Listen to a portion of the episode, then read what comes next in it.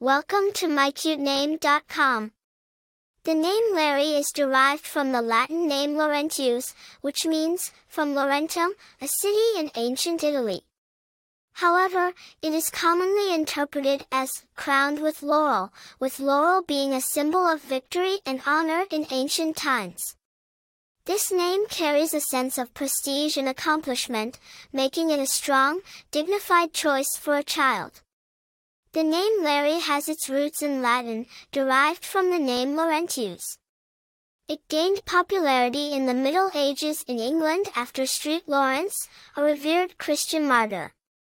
In the United States, Larry became popular in the early 20th century and has been a favorite ever since. It has been used in literature, movies, and by famous personalities, further cementing its place in popular culture. Larry has been the name of choice for many famous personalities.